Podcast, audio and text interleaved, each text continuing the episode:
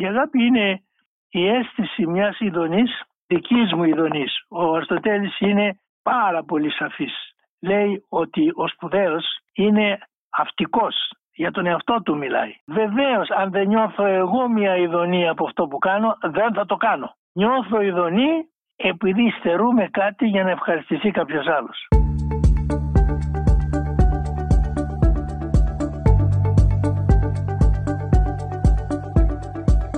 Γεια σας, είμαι ο Γιάννης Πανταζόπουλος και αυτό είναι ένα επεισόδιο της σειράς podcast «Άκου την επιστήμη».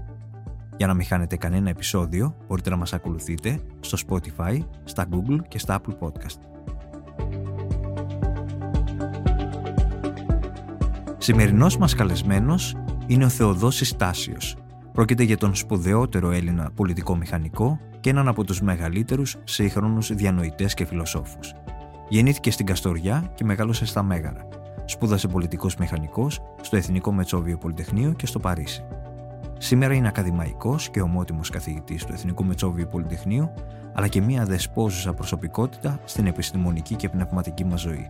Πρόκειται για ένα οξυδερκές, ελεύθερο και ανυπότακτο πνεύμα. Ένα κοφτερό μυαλό που φημίζεται για τις αιρετικές και τολμηρές απόψεις του. Είναι τα podcast της LiFO.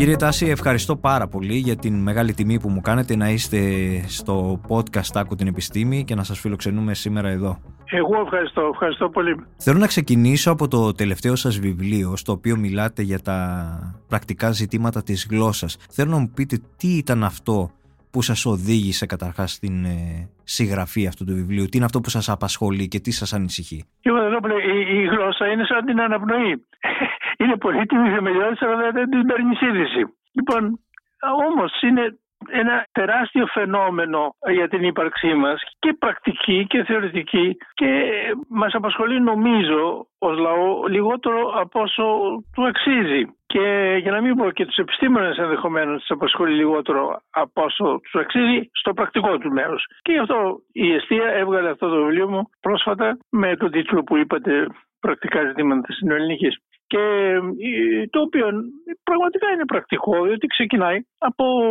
θέματα του πώς μπορείς με τη στήξη και με την ε, σύμπλεξη των λέξεων να αυξήσεις την ε, νοηματική επικοινωνία παραδείγματος χάρη. Ή ξέρω εγώ περιγράφει πώς μπορούμε να βελτιώσουμε λιγάκι τις εκφράσεις μιας γλώσσας η οποία είναι καμωμένη υπέρ των αρένων και πρέπει να περιλάβει και τα φίλια. Ξέρετε υπάρχει πάντα και αυτό το πρόβλημα. Ή το βιβλίο επίσης αναφέρεται σε, σε κάτι το ιστορικό και που φαντάζομαι ε, είμαι βέβαιος ότι σας ενδιαφέρει τι γινόταν με το, στο Βυζάντιο που είχε 22 γλώσσες γύρω γύρω και έπρεπε παρά τα αυτά να τα βγάλει πέρα με τα ελληνικά του και έπρεπε να μεταφράζει σε 22 γλώσσες.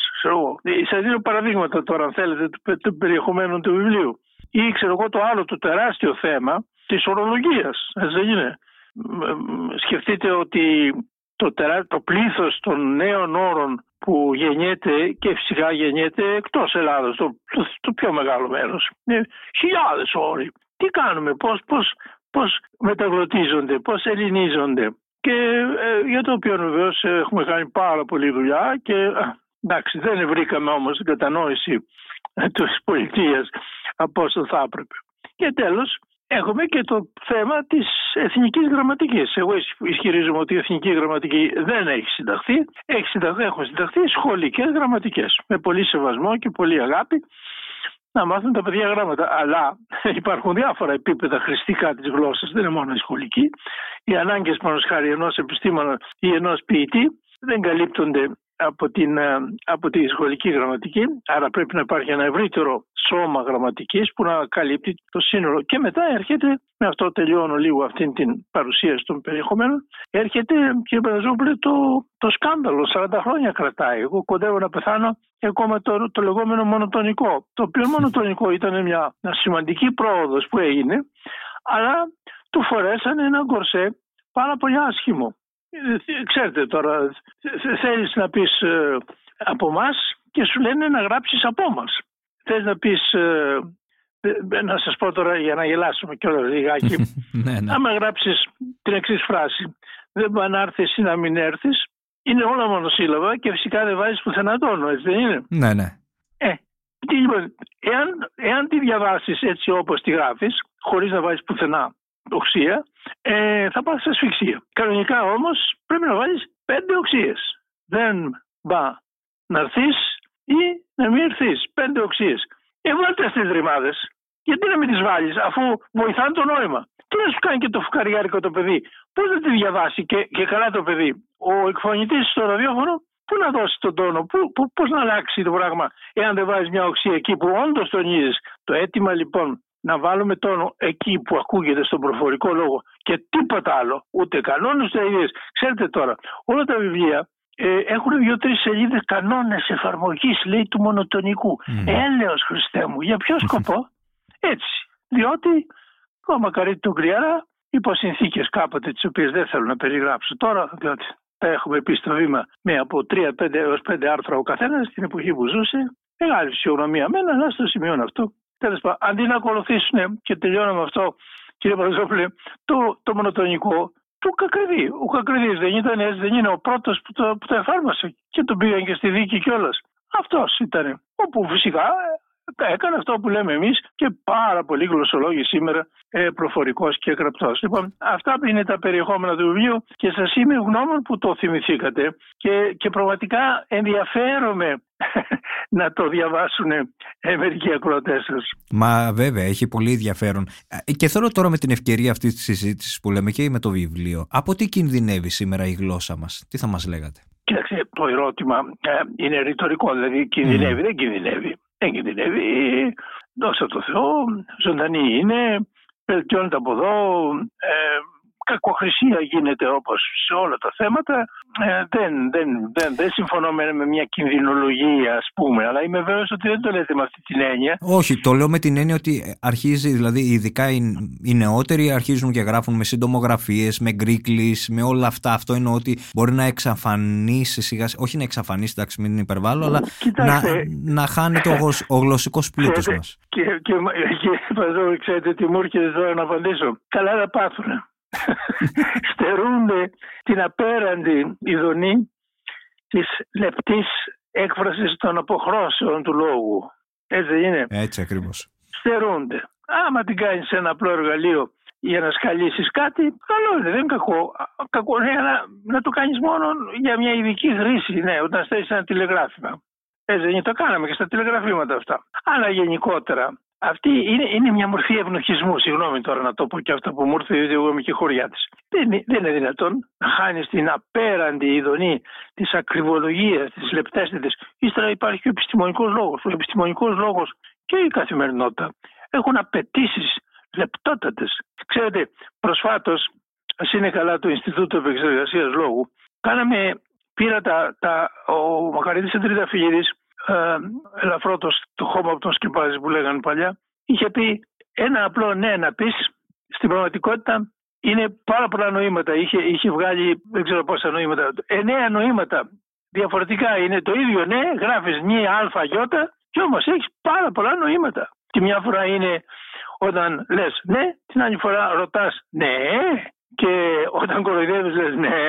Μόλις τα είπαμε αυτά μπροστά στον παλμογράφο και τα γράψαμε και βγάλαμε τις σχετικές προσωδιακές καμπύλες όπως λέγονται, το βλέπεις και είναι η νύχτα με τη μέρα. Διαφορετικά ναι. Γιατί; Διότι η, η μεν προφορική γλώσσα είναι πάμπλουτη και γεμάτη νοήματα, η δε γραπτή είναι πάμπτωχη, διότι έχει σχέτα γράμματα, τίποτα άλλο. Δεν έχει mm. νότες μουσικές, δεν είναι. Ε, αυτό ας μείνουμε εκεί.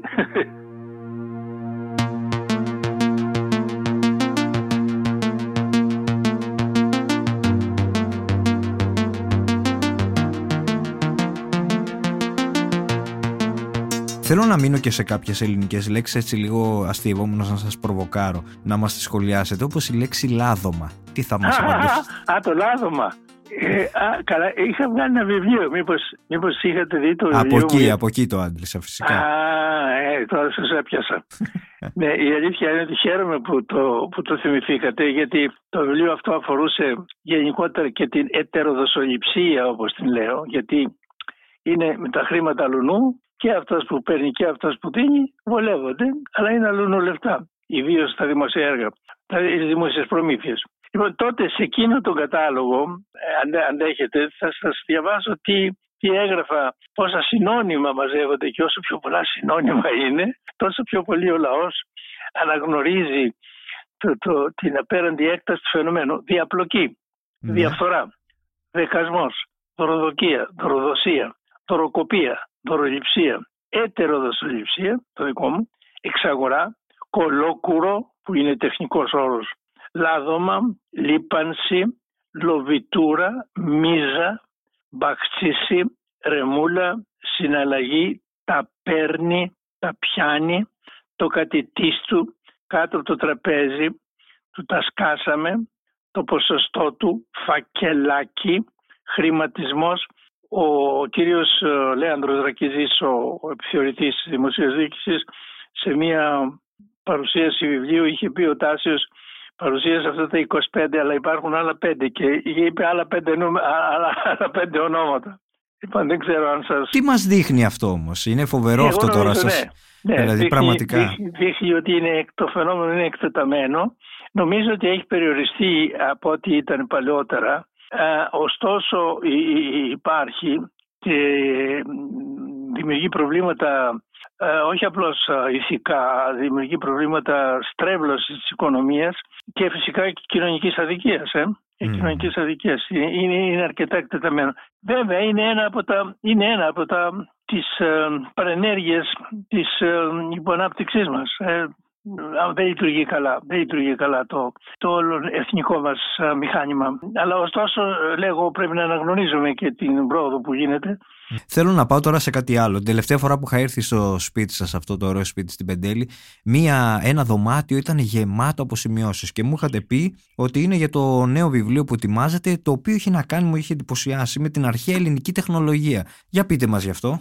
Ε, κοιτάξτε, τελικώς απεδείχθη, καθώς περνάνε τα χρόνια, ότι το βιβλίο για την αρχαία ελληνική τεχνολογία όταν έφτασε στις 2.500 σελίδες αποδείχθηκε ότι δεν ήταν ένα βιβλίο αλλά ήταν έξι βιβλία, 7 και τελικώς εκείνο το οποίο ε, δούλευα βέβαια στο σύνολο Τώρα η κατάσταση στο σπίτι έχει χειροτερέψει. Δεν είναι μόνο ένα δωμάτιο, είναι τρία δωμάτια που είναι ξαπλωμένα τα βιβλία και σημειώσεις. Αλλά δεν γίνεται αλλιώς, διότι εγώ δουλεύω μόνος μου δυστυχώς. Λέω λοιπόν ότι έχουμε το τεράστιο φαινόμενο της τεχνολογίας της αρχαίας είναι παρεξηγημένο όπως ξέρετε. Έχει γίνει βελτίωση βέβαια τώρα. Αλλά είναι δυνατόν και Παδοζόπουλο να υπάρχει ένας τέτοιος τεράστιος ελληνικός πολιτισμός χωρίς μια οικονομία και μια τεχνολογία που να τον στηρίζει. Δεν γίνεται. Ε, και όμως δεν ακούγονται αυτά, δυστυχώς. Και, και δεν ακούγονται. Και το κακό είναι ότι είναι ο Έλληνες καθώς δεν ακούνε για την αρχαία ελληνική οικονομία, την αρχαία ελληνική τεχνολογία, ε, δεν είναι και, πολλο, και πολύ κοντά στην τεχνολογία. Δηλαδή, θα σας πω, είναι ένα είδος λογιοτατισμού. Τέλος πάντων, το βιβλίο, ή μάλλον η σειρά των βιβλίων ε, πλέον εκείνη, ε, θα περιλάβει μια ιστορική θεώρηση, που είναι μια πολύ σημαντική υπόθεση, θα πάει στις τεχνολογίες των βασικών υλικών, ξυλουργική, κεραμουργία, μεταλλευτική κλπ. Ύστερα θα μιλάει για την δομητική τεχνολογία, δηλαδή οικοδομική, γεωτεχνία, γεφυροπία, τεράστια θέματα, δεν είναι. Μετά έχουμε ένα άλλο βιβλίο, υδραυλικά, λιμενικά, διόρυγες. Ήθελα να σας πω πόσοι Έλληνες ξέρουν σήμερα ότι η διόρυγο του Σουέζ διανοίχθηκε από τους Πτολεμαίους για πρώτη φορά. Το έχουμε μέσα. Και ξέρω εγώ μηχανολογία, ναυπηγική και βιομηχανία. Και, δηλαδή άμα πας σήμερα ένα βιβλίο για τα στοιχεία μηχανών θα έχουμε τα αντίστοιχα στοιχεία μηχανών τα οποία είχαν καλλιεργήσει οι αρχαίοι Έλληνες. Ύστερα τα μουσικά όργανα, η τεχνολογία του αθλητισμού, ένα άλλο βιβλίο και η στρατιωτική τεχνολογία, το οποίο ένα καλό νέο, αν υποθέσουμε ότι ενδιαφέρεται κανείς, ελπίζω ναι, η στρατιωτική τεχνολογία των αρχαίων Ελλήνων. Ξέρετε, μας αρέσει δεν μας αρέσει, η στρατιωτική τεχνολογία είναι η συνισταμένη όλων των τεχνολογιών, έτσι, και σήμερα και παλιά. Έτσι και τότε, και βέβαια αυτό το βιβλίο επιτέλους το τέλειωσα και θα εκδοθεί από τις πανεπιστημιακές εκδόσεις Κρήτης mm. και λίμωνό τους βέβαια διότι είναι πολύ δύσκολη η έκδοση, έχει πάρα πολλές εικόνες, πάρα και κάμποσα μαθηματικά, αρχαία μαθηματικά και ε, βεβαίως εξαιρετικά μεγάλο πλήθος ιστορικών γεγονότων γιατί εγώ πήρα για κάθε τι από τα αμυντικά έργα ξηράς μέχρι τις πανοπλίες, τις πολιορκητικές μηχανές εγώ να έχεις πολιορκητική μηχανή 40 μέτρα ύψος και με μία βάση 15 επί 20 μέτρα τέτοια πράγματα, θηριώδη. Λέω λοιπόν όλα αυτά τα περιγράφουν οι Έλληνες, οι αρχαίοι συγγραφείς. Άρα εγώ έπρεπε από όλη την, εθνική, την ελληνική γραμματεία να, περιγρά, να έχω αντίστοιχα χωρία τα οποία να τα παρουσιάζω εκεί μεταφρασμένα ή και αμετάφραστα όπου, όπου έβλεπα ότι είναι καταληπτά.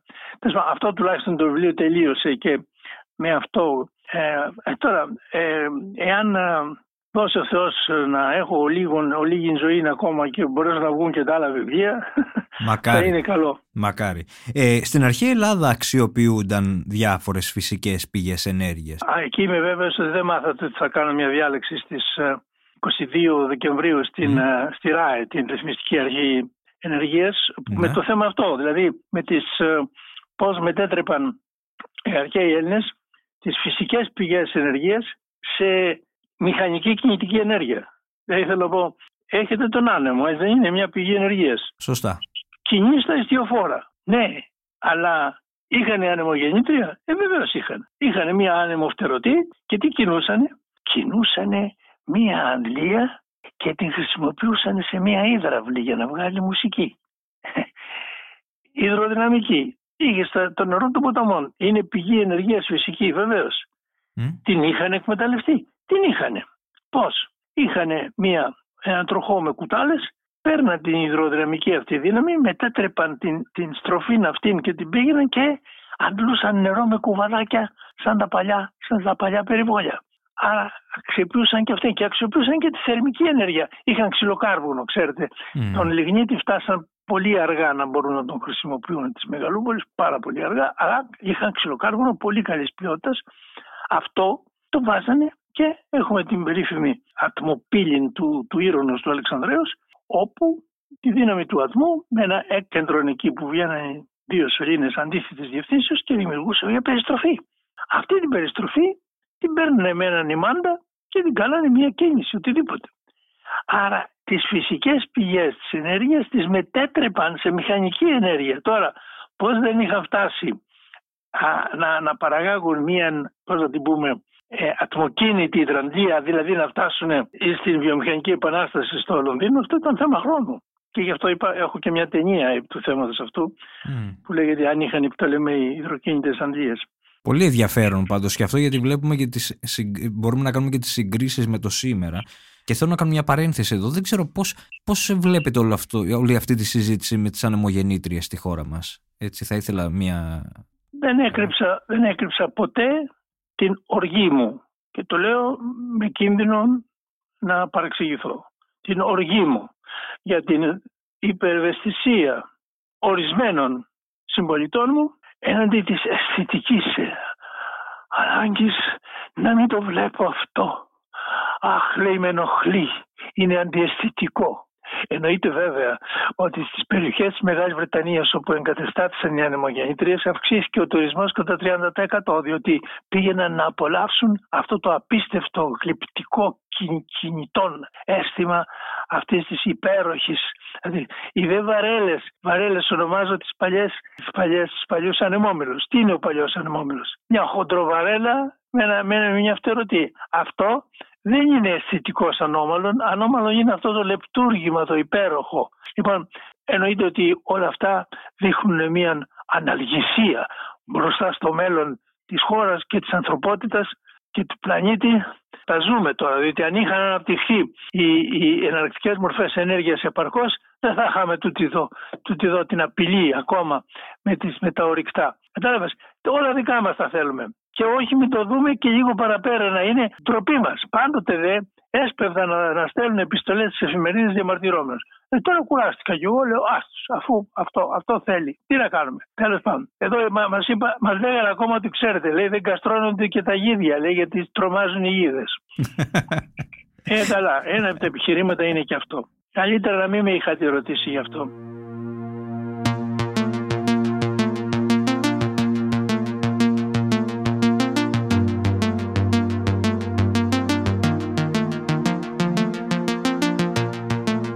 Θέλω να πάω και στην εποχή μας. Εξελίσσεται διαρκώς όπως βλέπουμε στις γραμμές των άκρων. Εσείς πώς βλέπετε την εποχή αυτή, πώς την εισπράτετε, πώς τη σχολιάζετε; Είμαστε πάντα στις, δηλαδή ε, ε, ξανακροβατούμε σε πράγματα και γεγονότα, αυτό βλέπω. Δηλαδή κάπως λίγο η εποχή μας έχει πάρει μια άλλη μορφή από αυτή που, που είχε. Βλέπεις, ξαφνικά Έχω, γίνεται ένας ε, πόλεμος χωρίς να το περιμένουμε στην εκείνο, α, εκείνο που εγώ τώρα έτσι καταλαβαίνω από το ερώτημά σας, μπορεί να μην είναι μέσα στο πνεύμα σας, είναι ότι καθώς η ζωή έχει γίνει εξαιρετικά περίπλοκη και λόγω του υπερπληθυσμού της γης και λόγω της τεχνολογίας όπου έχουμε απόλυτη ανάγκη και από τα δύο και ζούμε με αυτά ε, και μεγαλώνει και η πόλη μας. Ε, δεν έχω το χωριό μου τις απλές επίλυσης των προβλημάτων. Τόσο μεγαλύτερο το πλήθος των πόλεων, ε, το, συγγνώμη, των κατοίκων, τόσο πιο περίπλοκα τα φαινόμενα και η ανάγκη για την επίλυσή τους που είναι πολιτική.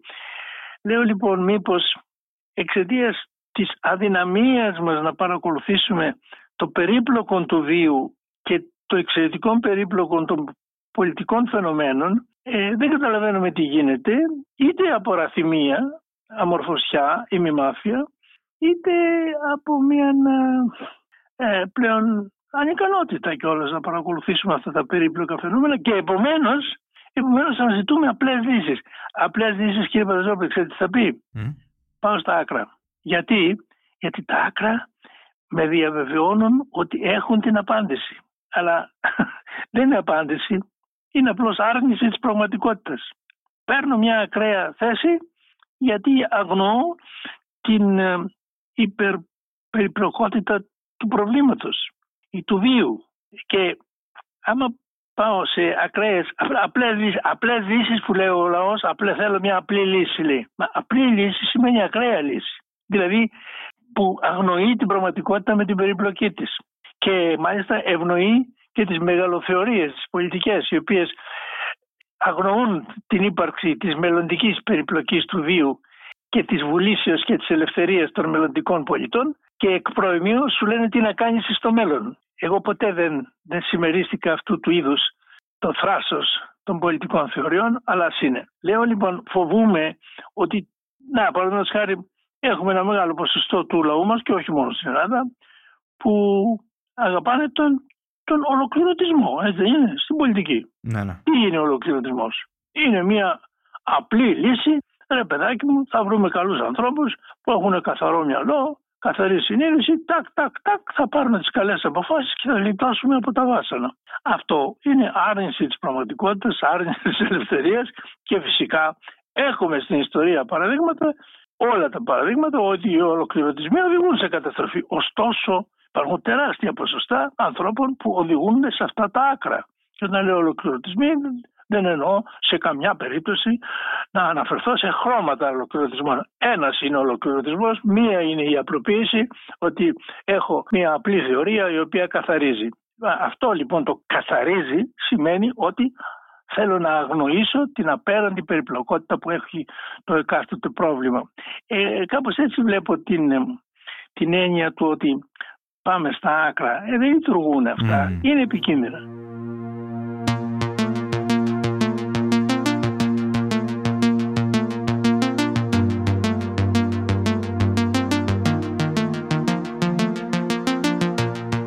Θέλω να πάω και στο άλλο σας βιβλίο, Τα πέντε μαθήματα ζωής. Και έχετε μιλήσει κι εσείς στο παρελθόν και έχετε αναρωτηθεί γιατί σήμερα στην κοινωνία που ζούμε δεν μας παρακινεί να αφήσουμε τις αγαθές πράξεις των συνανθρώπων μας να μας εμπνεύσουν αντί να τις επικρίνουμε.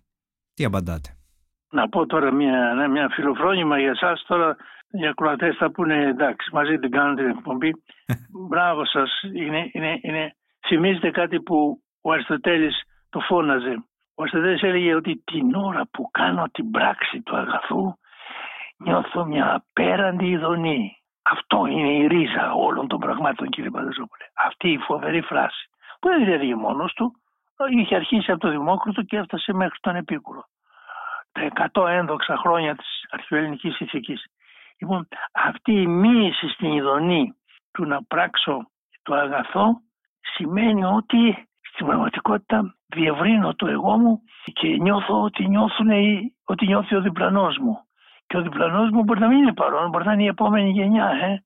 Και για σκεφτείτε τον, παραδείγματος τον πολιτικό κρατούμενο που έρχεται ο χωροφύλακας και του λέει: Σήκωρε, πάμε θα σε, σε, θα σε εκτελέσουμε σήμερα. Και αυτός σηκώνεται, χαμογελάει.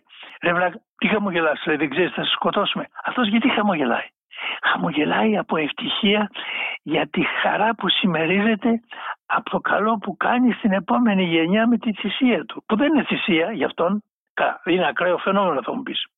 Αλλά κάτι ανάλογο είναι και αυτό που κάνουμε εμείς για το διπλανό ή για το, αντί για το χωριό μας, για τη χώρα μας, αντί για τη χώρα μας για τον πλανήτη, αυτού του είδους η, η, η διεύρυνση του καλού προς τα έξω, αντί για σήμερα, αύριο, αντί για σένα, αντί, αντί για μένα, εσένα, αντί για εσένα, όλους τους άλλους.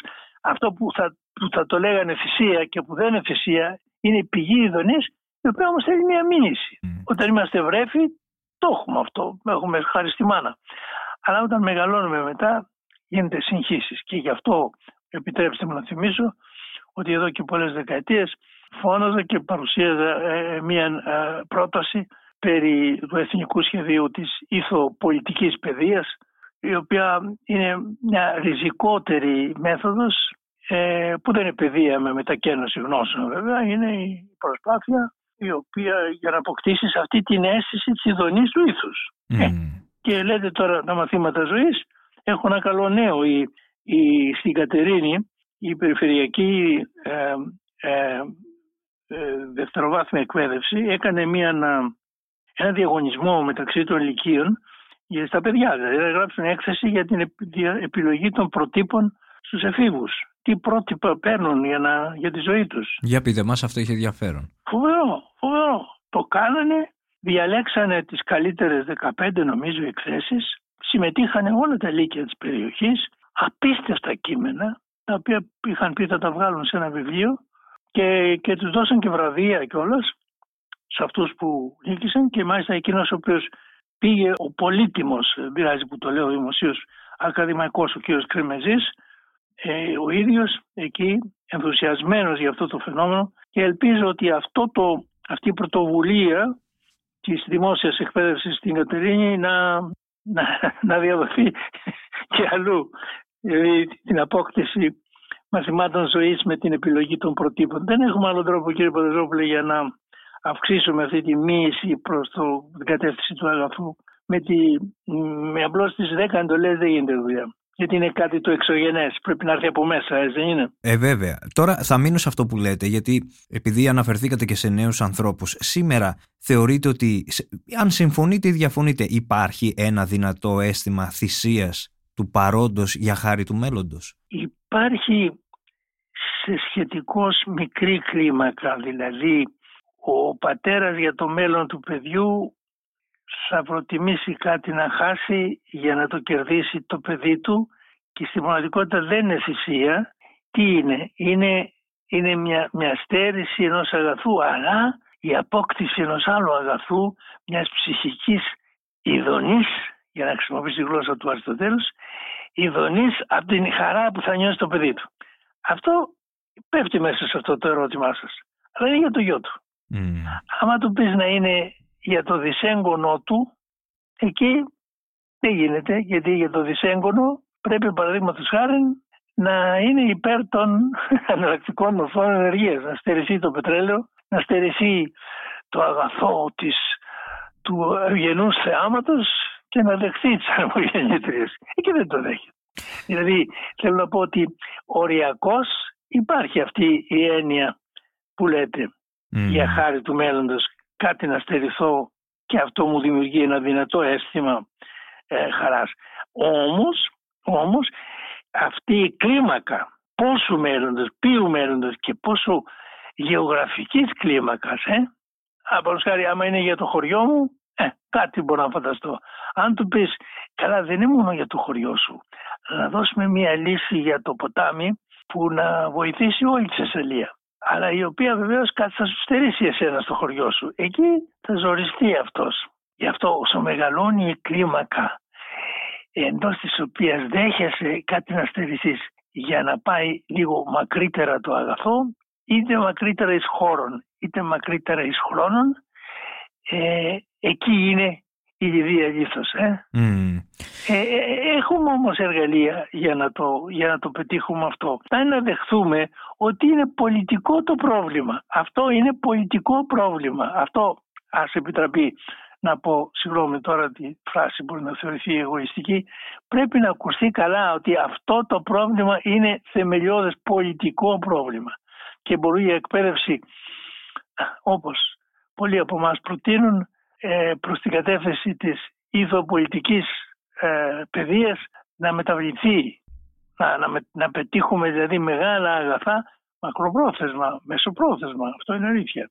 Αντί να νομίζουμε ότι ε, ό,τι πετύχουμε τώρα στην εκπαίδευση αφορά την άμεση χρησιμότητά τους.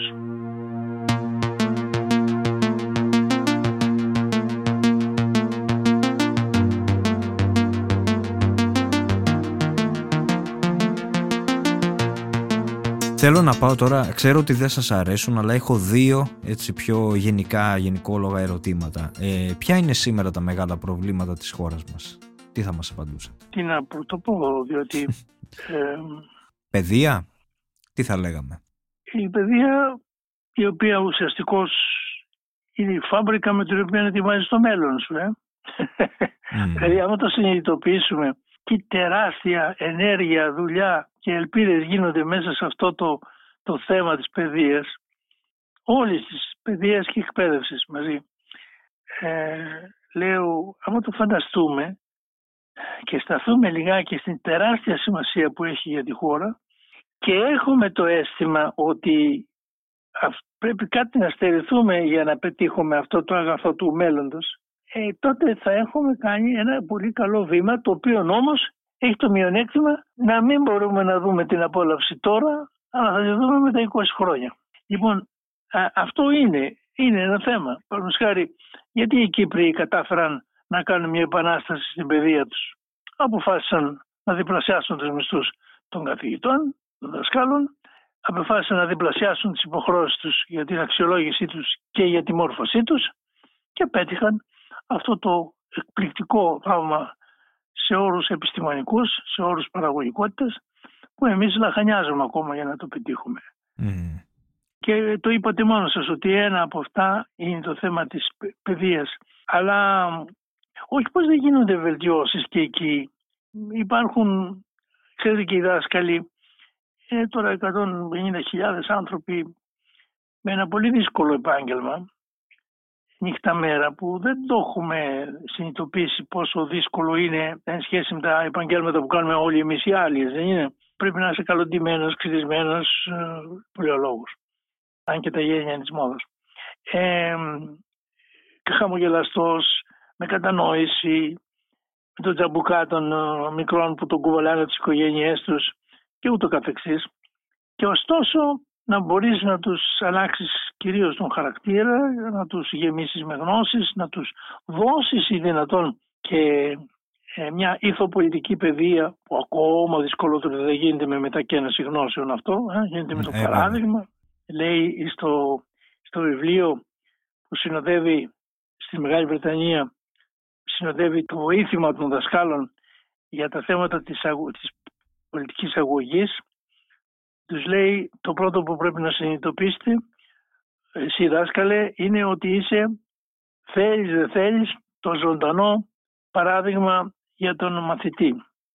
Αυτοί λοιπόν οι καημένοι πού να τα καταφέρουν αυτά τα πράγματα; Πολλά ζητάμε από αυτούς και εδώ τα λέμε πάρα πολλές φορές η αντίδρασή τους σε αυτά που ζητάμε είναι αρνητική και δεν έχω κανένα λόγο να κρύψω λόγια. Ξέρετε ότι ένας από τους ολίγους συλλόγους που δεν έχουν κώδικα δεοντολογίας στο καταστατικό τους. Είναι οι σύλλογοι των καθηγητών. Όλοι οι σύλλογοι των ηλεκτρολόγων των, ε, και, το, και βουλευτές ακόμα έχουν. Αλλά δεν έχουν κώδικα δεοντολογίας. Δηλαδή έχουμε και ελαττώματα, ε, ένα κακό και μια δυσκολία κτλ. Περιλαμβάνει για αυτό το βάσανο. Θέλω να πω ότι παρασύρθηκα τώρα και μιλούμε μόνο για την παιδεία αλλά βεβαίως έχουμε και ένα, μια παλιά, ξέρετε, κληρονομιά λογιοτατισμού, κύριε Παναζόπουλε. Δηλαδή, να παντρέψεις την, την, την κόρη σου με έναν καλό γιατρό ή δικηγόρο, κατάλαβες διδάσκαλο. Δεν λες με έναν καλό μηχανικό, ας πούμε. Δεν, δεν υπάρχει αυτή η έννοια. Και η προτίμησή μας για την τεχνολογία στην ε, εκπαίδευση και στην ε, επαγγελματική αποκατάσταση είναι μειωμένη. Ε, το βλέπετε αυτό και στους διεθνείς διαγωνισμούς και αυτό σημαίνει μια υποανάπτυξη τεχνολογικής στη χώρα. Το έχουμε αυτό το βάσανο.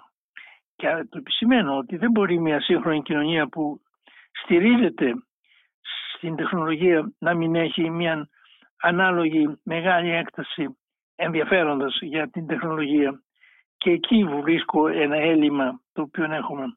Ε, ύστερα ξέρετε να το λέμε τώρα και αυτό υπάρχουν μετρήσεις που γίνονται για διάφορα ζητήματα. Τις δημοσκοπήσεις. Και ας πούμε δημοσκοπήσεις γενικότερα σε θέματα όπου αποδεικνύεται ότι σε θέματα κοινωνικότητας είμαστε πίσω. Δηλαδή έχουμε αντι, δείκτες αντικοινωνικότητας πολύ άσχημους. Εγώ έχω μια μεγάλη συλλογή από δείκτες αντικοινωνικότητας και επισημαίνω, δηλαδή κάθε τόσο από τα, ακόμα και τα, τα οδικά μας ατυχήματα που και αυτό είναι ένας δείκτης αντικοινωνικότητας και δεν μπορούμε να λέμε συνεχώς ότι δεν έχουμε ένα καλό οδικό δίκτυο. Υπάρχουν άλλες χώρες που έχουν χειρότερο οδικό δίκτυο και ανά χιλιάδα κυκλοφορούν των οχημάτων και τα λοιπά έχουν μικρότερους δείκτες οδικής θνησιμότητας. Λέω λοιπόν αυτές ό,τι μετράει συμπεριφορές ε, δεν είμαστε καλοί. Αλλά βλέπετε ότι συνεχώς τα προβλήματα αυτά ανάγονται συνεχώς προς εκείνο που είναι στη βάση όλων των προβλημάτων που είναι η ηθοπολιτική οριμότητα. Και βεβαίως ίσως αυτό να είναι μια υπερβολή δική μου, αλλά πάντως συμμερίζομαι την ανησυχία σας και πρέπει καλό είναι να ακούγονται τα μεγάλα προβλήματα και ή δυνατόν μάλιστα είδατε τώρα ότι ένα μεγάλο ποσοστό των συμπολιτών μας είναι υπέρ των ολοκληρωτικών καθεστώτων, έτσι δεν είναι; Ναι, ναι, αυτό που λέγαμε πριν. Μεγάλο ποσοστό, δεν είναι μικρό. Πώς θα περιγράφατε τον ελληνικό λαό; Αυτό είναι το δεύτερο ερώτημα που θα σας ε, δύσκολο, δύσκολο. Ένα, ένας λαός, ένας λαός ο οποίος έχει πρώτα πολύ μεγάλη μεταβλητότητα στάσεων. Τώρα στην πρόσφατη ιστορία ένας λαός ο οποίος έκανε το θαύμα του 1940 έπεσε στη λούμπα ενός εμφυλίου πολέμου. Θα μου πεις δεν έφταιγε ο λαός. Ε, μια κουβέντα είναι και αυτό. Δεν φταίει ο λαός, λες και είναι καμία οντότης εκτός πολιτικής ανεύθυνη παρθένα που την ε, βιάζουν διάφοροι πονηροί. Ε, δεν είναι έτσι, διότι, διότι τους πονηρούς πάλι ο ίδιος λαός τους γεννά ή τους ανέχεται. Ώστε λέω λοιπόν μια τεράστια διαπίκευση συμπεριφορών και, να, και πρόσφατα και με την πανδημία ακόμα ο ελληνικός λαός έδειξε εξαιρετική συμπεριφορά εν συγκρίση με άλλους λαούς ενώ σε άλλους τομείς ε, δείχνει μια πάρα πολύ ε, κακή κατά την άποψή μου τώρα. Μπορεί να κάνω λάθος και εγώ βεβαίως. Άρα έχουμε ένα στοιχείο που θα τολμούσα να παρουσιάσω θα ήταν η ανισότητα συμπεριφοράς κατά περίσταση και κατά περίοδον. Ύστερα υπάρχει μια τάση για πολιτική υπεραπλοποίηση, άρα για μειωμένη ενεργό συμμετοχή στα πολιτικά πράγματα τα οποία είναι από τη φύση τους εξαιρετικά περίπλοκα και προϋποθέτουν μια εγρήγορση, προϋποθέτουν μια συνεχή ανάλυση, προϋποθέτουν πράγματα τα οποία δεν τα κάνουμε γιατί δεν έχουμε χρόνο, δεν έχουμε κέφι ή μας ακούγονται καλά οι σιρήνες του ότι εντάξει ρε παιδάκι μου έχουμε απλές λύσεις, έλα να το λύσουμε το πρόβλημα. Αυτά οδηγούν σε ολοκληρωτισμούς. Λοιπόν, είπαμε κάπως από αυτά.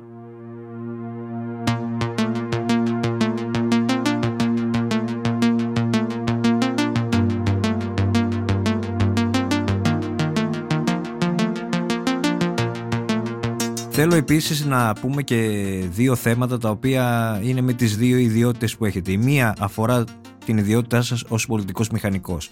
Περιβάλλον ακραία φαινόμενα. Το, το έχετε μελετήσει πολύ το θέμα. Τι είμαστε πλέον απροστάτευτοι σε κάθε ακραίο φαινόμενο που θα έρχεται; Το ένα που θέλω να σας ρωτήσω είναι αυτό. Η κλιματική αλλαγή δηλαδή ουσιαστικά. Ναι βέβαια. Είναι και αυτό ξέρετε. Άμα, άμα το καλοσκεφτούμε εμπίπτει και αυτό μέσα στο στο πρόβλημα των προηγουμένων ερωτήσεών σας. Δηλαδή, στο πόση θυσία αποφασίζουμε να κάνουμε για το τώρα υπέρ του ύστερα, διότι και ως προς τον τρόπο με τον οποίο συμβάλλουμε στην αύξηση της θερμοκρασίας, στην αύξηση των εκπομπών του διοξιδίου του άνθρακα, είναι και αυτό θέμα συμπεριφοράς. Και εκεί εφαρμόζονται όλες οι ορθές ή οι λαθασμένες σκέψεις που κάναμε πριν ε, για το θέμα των συμπεριφορών μας, που είναι ηθοπολιτικού χαρακτήρας, που όμως έχουν αυτές συνέπειες πάνω στην περιβαλλοντική ε, εξέλιξη και επομένως και στην κλιματική. Τώρα δε, όπου χρειάζονται τεράστιες δαπάνες και τεράστιες αλλαγές συμπεριφορών γιατί ο κίνδυνος είναι πλέον πρώτων θυρών πολύ νωρίτερα από ό,τι περιμέναμε. Πολύ νωρίτερα. Υπάρχουν ακόμα επιστήμονες που είναι μια μικρή μειονότητα βέβαια, πάρα πολύ μικρή, αλλά φωνακλάδες, οι οποίοι λένε όχι όλα αυτά δεν είναι τίποτα, λάθος κάνετε. Τέλος πάντων, κλείνω την παρένθεση.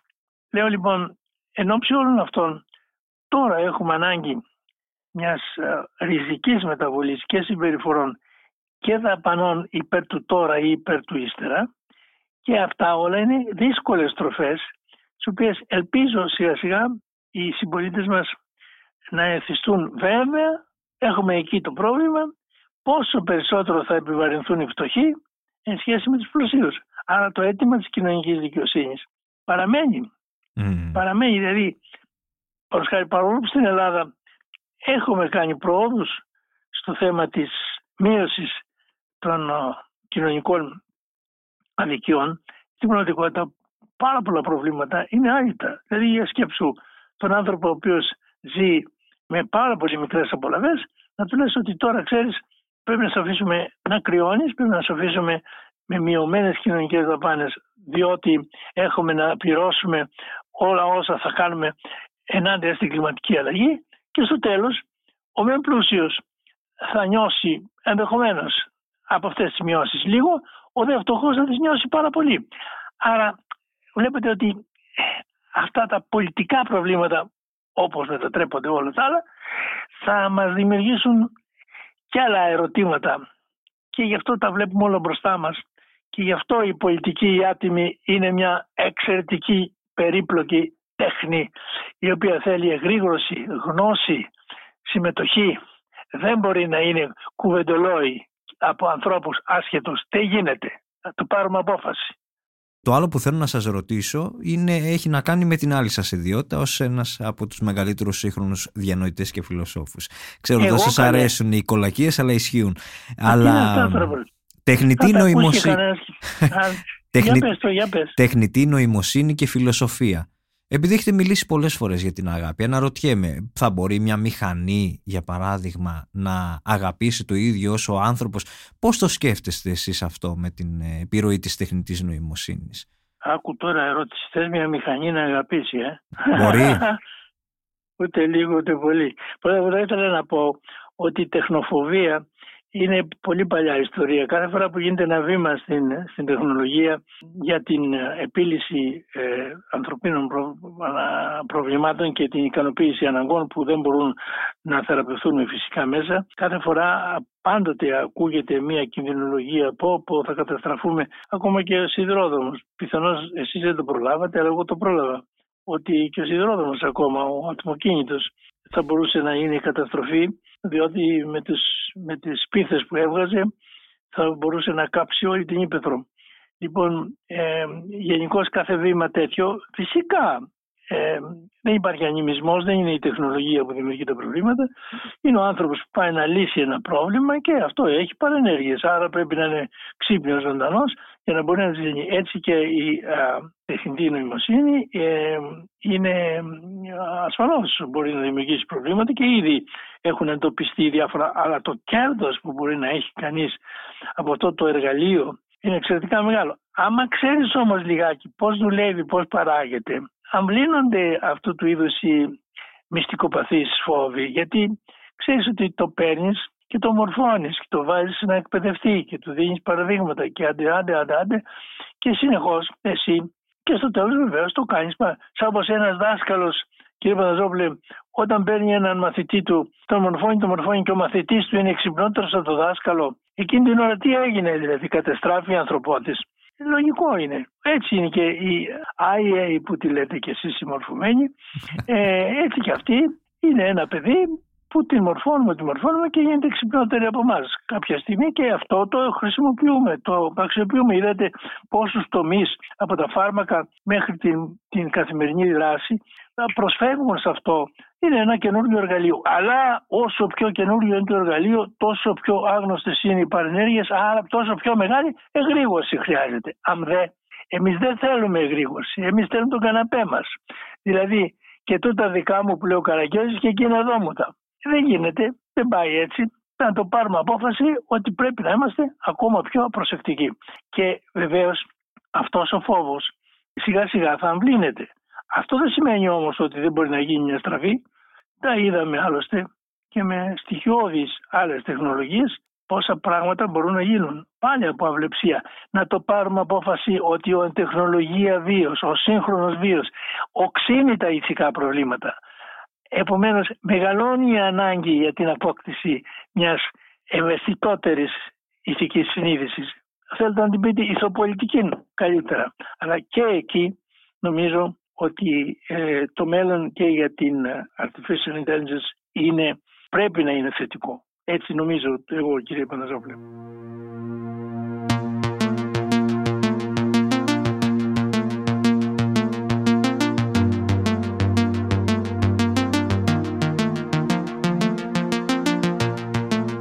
Τι ορισμό θα δίνατε στην αγάπη έτσι να κλείσουμε με κάτι πιο... Α, ναι, παρέτησα να πω ότι αν περιμένεις από μια μηχανή να δείξει αγάπη, είπαμε τι είναι η αγάπη. Η αγάπη είναι η αίσθηση μιας ειδονής την οποία θα νιώσει η ειδονής δικής μου, δικής μου ειδονής, δικής μου ειδονής. Ο Αριστοτέλης είναι πάρα πολύ σαφής. Λέει ότι ο σπουδαίος είναι αυτιστικός. Για τον εαυτό του μιλάει. Για τον εαυτό του και είναι ντροπή ότι ένα μεγάλο όνομα όπως ο Μπέρτραν Ράσελ κατηγόρησε τον Αριστοτέλη ότι ήταν εγωιστής. Πιθανόν να μην το θυμάμαι με ακρίβεια αυτό, αλλά υπάρχει δυστυχώς αυτή η κατηγορία. Βεβαίως, αν δεν νιώθω εγώ μια ηδονή από αυτό που κάνω, δεν θα το κάνω. Λοιπόν, ε, νιώθω ηδονή επειδή στερούμαι κάτι για να ευχαριστηθεί κάποιος άλλος. Αυτό είναι η αγάπη. Αν αγάπη νοείται μόνον η εντολή, αγάπα το διπλανό σου επειδή στο λέω εγώ, τότε δεν είναι αγάπη. Γιατί είναι μια υπακοή σε κάποια εξωτερική εντολή. Με ενδεχομένη όμω αμοιβή διαφορετική. Αγάπα τον και εγώ θα σε πληρώσω. Ή αγάπα τον και εγώ θα σου δώσω ένα πιλάφι στον παράδεισο. Και ούτω καθεξής. Αυτό δεν είναι αγάπη. Αγάπη είναι να νιώσω εγώ μια ευτυχία, μια ευδαιμονία επειδή θα στερηθώ κάτι για να, για να ζήσει καλά και να αποκτήσει χαρά ή να μειωθεί ο πόνος. Λέει και ο Δημόκριτος και ο Σοκράτης προτιμώ λέει να με δέρνουν εμένα και να πονάω παρά να βλέπω τον άλλον να τον δέρνουν και να πονάει. Αυτό είναι αγάπη. Και είναι μια σπουδαία ειδονή την οποία οι αρχαίοι Έλληνες την είχαν αναλύσει. Και βεβαίως, το να σας πω και αυτό τελειώνοντας ότι στο θρησκευτικό επίπεδο εκείνο που είναι μεγαλειώδες είναι το ρητόν του Ιωάννου ότι ο Θεός είναι αγάπη. Άμα ο Θεός είναι αγάπη, η ουσία δηλαδή του Θείου είναι αγάπη, τότε καταλαβαίνετε ότι τα πάντα μπορούν να βιώσουν την ίδια κατάσταση, αλλά βεβαίως αυτό είναι υπερβατικό και δεν συνεχίζω. Τελευταία ερώτηση, θα μπορούσαμε να μιλάμε ώρες μαζί, το ξέρετε, αλλά ήθελα να κλείσω με, με, με μια ερώτηση σαν κι αυτή έχετε απέναντί σας έναν νέο, οπουδήποτε, σε ένα αμφιθέατρο, σε ένα σχολείο, και σας ρωτάει, πείτε μου μια σύμβουλη. Ξέρω επίσης ότι δεν σας αρέσουν οι συμβουλές, αλλά τι είναι αυτό που θα του λέγατε; Α κλείσουμε με αυτό. Τι θεωρείτε σημαντικό στη ζωή, τι θα του λέγατε; Πραγματικά είναι μια δύσκολη ερώτηση, γιατί πάντοτε όταν λόγω ηλικίας μου ζητάνε συμβουλή, δεν μπορώ να τη δώσω. Προτιμώ να, να συζητάω με τον άνθρωπο που ζητάει τη συμβουλή να εντοπίζω τα πιθανά του προβλήματα και συζητώντας και αν θέλεις βοηθώντας να φωτίσει λίγο την περιοχή του, των, προ, των προβληματισμών του να τον βοηθήσω να πάρει πιο υπεύθυνες αποφάσεις. Δηλαδή αντί για συμβούλη με βου όμικρον ύψιλον, να κάνω μια συμβόλη, ένα όμικρον μόνο, στην απόκτηση εκείνων των γνώσεων, αισθημάτων, ιδιωτήτων που θα τον επιτρέψουν να πάρει μόνος του την απόφαση. Δηλαδή ένα τέτοιο πράγμα. Δεν ξέρω αν είναι σαφές αυτό που λέω. Πολύ. Και μου αρέσει γιατί ε. κλείνουμε όπως ξεκινήσαμε με τα πρακτικά ζητήματα της γλώσσας. Ένα, ένα γράμμα πώς μπορεί να κάνει την αλλαγή. Κύριε Τάση, θέλω να σας ευχαριστήσω πάρα πολύ. Κάθε συνομιλία μαζί σας είναι ένα πολύτιμο μάθημα ζωής και ήταν τιμή μου. Ε, τώρα μην λέμε μεγάλα λόγια. Καλοσύνη σας ευχαριστώ πάρα πολύ κύριε Ποδοζόπουλο. Ευχαριστώ για την ευκαιρία που μου δώσατε. Ευχαριστώ. Και εμένα με ωφέλησε και εμένα με ωφέλησε.